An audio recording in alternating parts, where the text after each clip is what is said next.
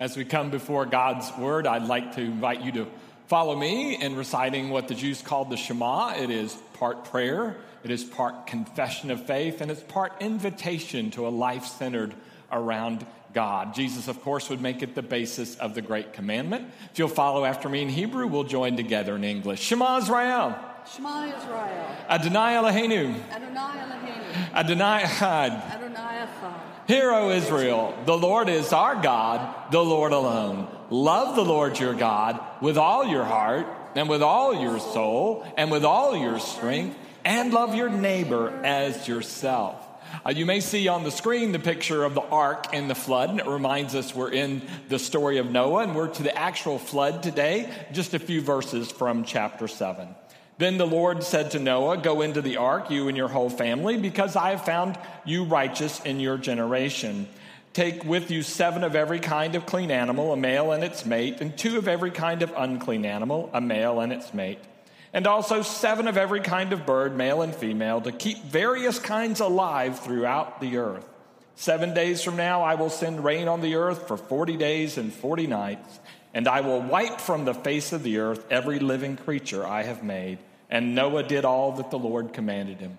This is the word of the Lord. Thanks be to God. Be seated, please.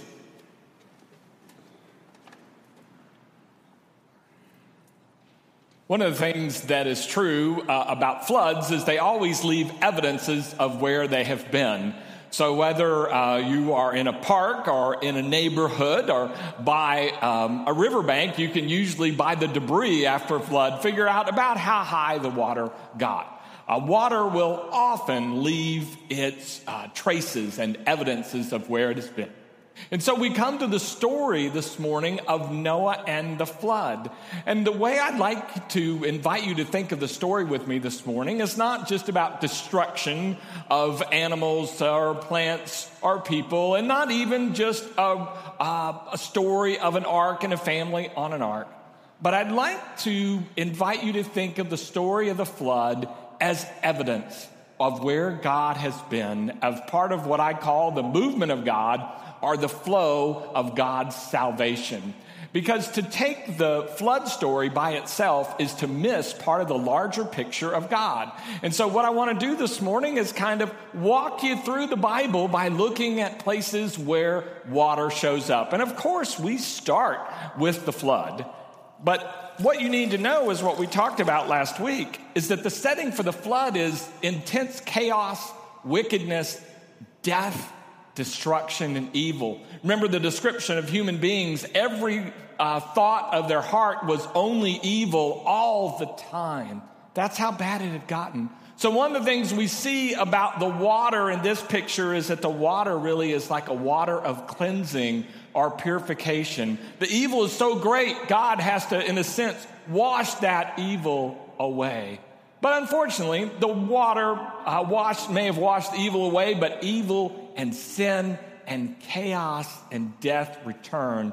And they return in a very powerful form in the nation of Egypt. And Egypt, as we go forward in the Bible, has enslaved God's people. The people are treated not as human beings, but they're treated as property. They're not valued for themselves, they're valued only for what they can do for the country of Egypt. They have no inherent worth on their own. And God's response to this sort of slavery is to take God's people to water. This time, the water is the Jordan River.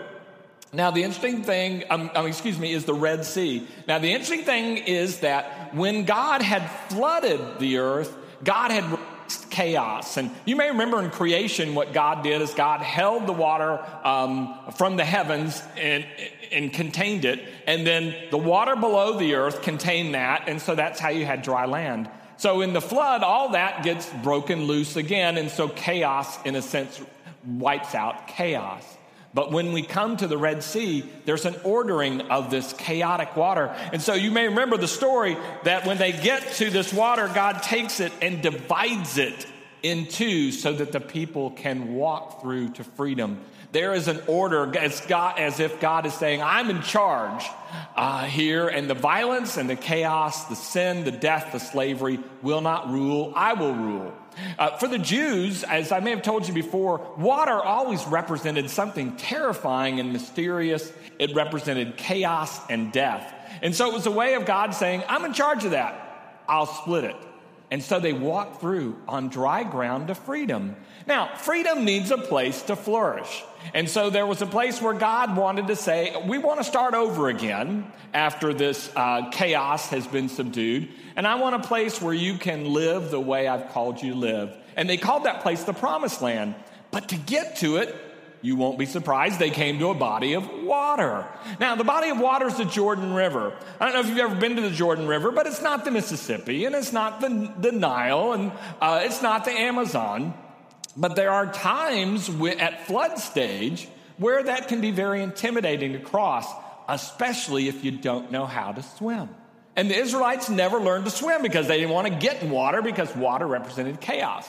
So God said, okay, priest, I want you carrying this ark with all their robes on. They don't know how to swim. I want you to jump into that water. And if you will jump into that water, it will part. And you can cross to the promised land.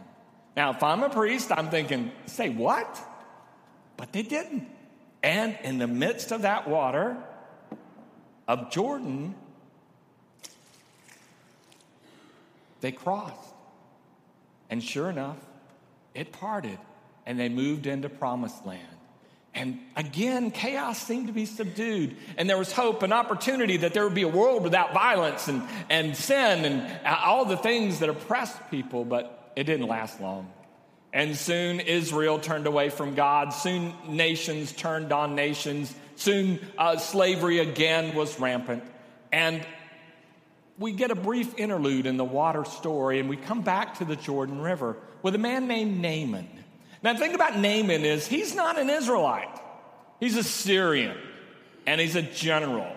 His job is to make war on the Israelites. He, he has slaves in his house, but he also has leprosy.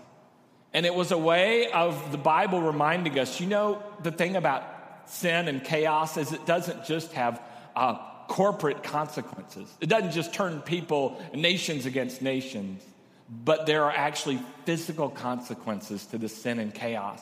And so Naaman is a leper. But he has a slave girl who tells his wife, you know, if the master will go uh, to the prophet Elisha, he can be healed. So he goes to the prophet Elisha, and the prophet Elisha said, There is this body of water, the Jordan River, and if you will bathe in it seven times, your skin will become clean. And Naaman, you recall, says, What? We have bigger rivers than that, several bigger rivers than that where I come from. But they implore him. He gets into this not so mighty water and comes out, his skin fresh as a baby. As God's power has moved in the water to restore, to make order out of chaos, and to begin things anew, to give Naaman his own promised land. But alas, it doesn't hold. Israel turns against God, nations turn against God, they turn against each other. Chaos, violence, sin reigns, and finally it has gotten so bad that God says, I can no longer deal with this from a distance. And so God decides to do something about it. And God enters the womb of a young woman named Mary. Now, there's not much water probably here. I'm not an obstetrician, I'm the son of an obstetrician but this is the amniotic fluid. And in Mary's womb, God makes a statement I have come to personally deal with the slavery, with the sin, with the oppression, with the wickedness, with sin and illness and death, and I will deal with it myself. What's interesting is in the Gospel of John, uh, one of the paraphrases says this about when Jesus came into the world it, that he moved into our neighborhood. In Greek, it says he pitched a tent among us in John. He came to be with us in Mary's womb to deal with all of this. And he did. Now, he didn't do it right away, as you know.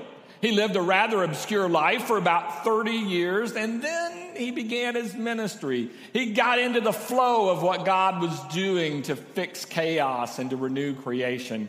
And so you can guess where do you go if you want to get in the flow of what God is doing? You go to the water.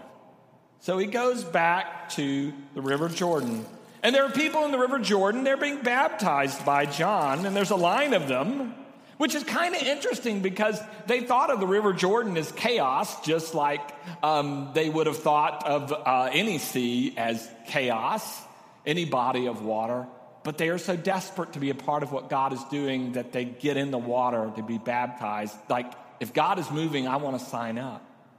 And Jesus by presenting himself to John in the Jordan, says, I'm with you in this.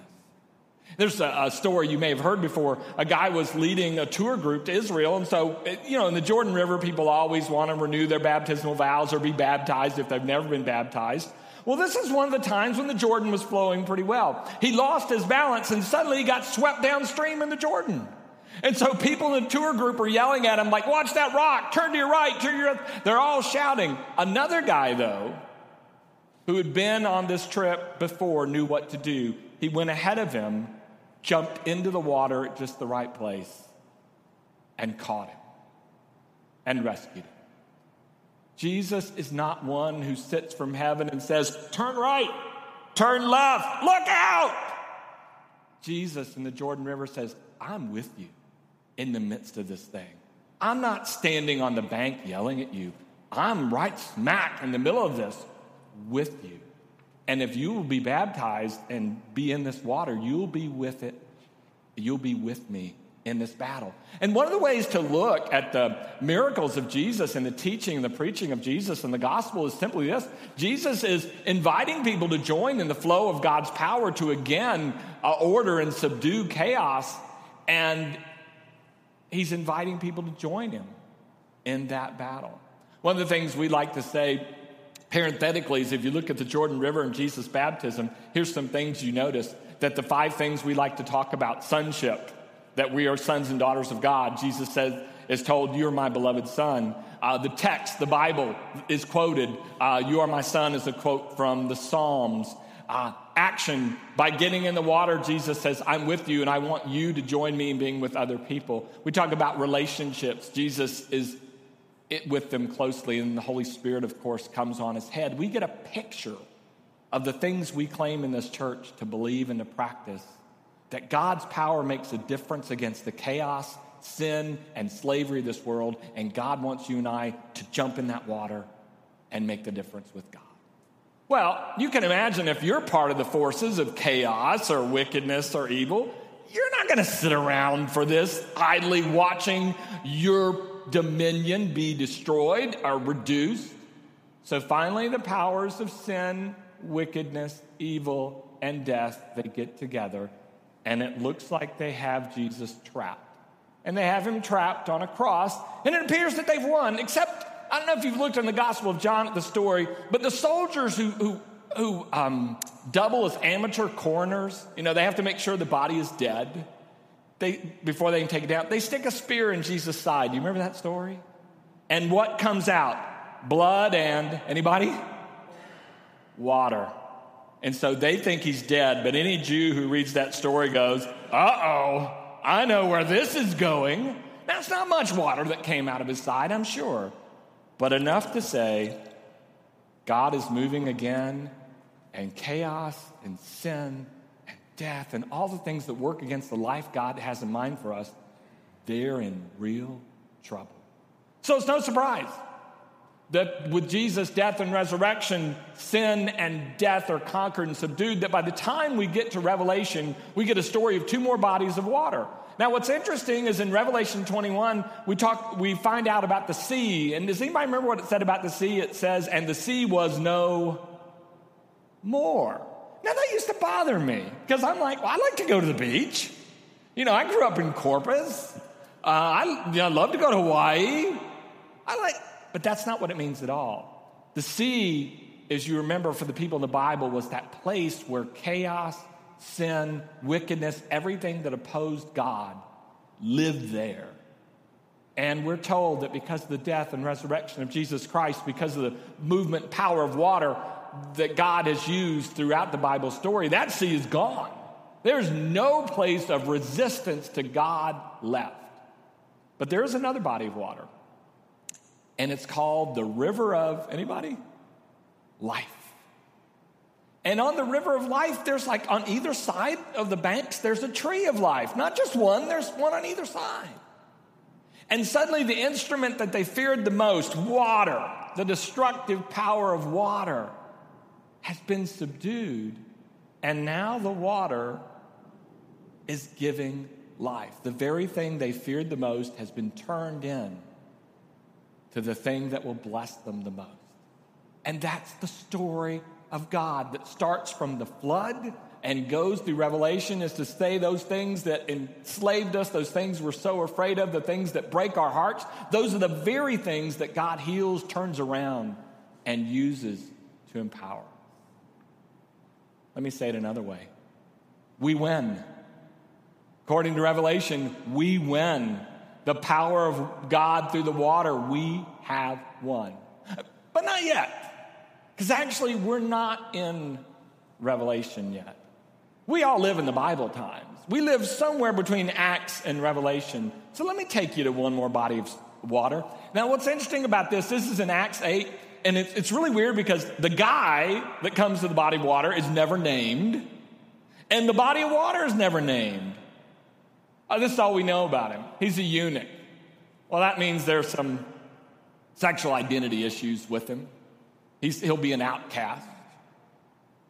He's an Ethiopian. That means he's a foreigner.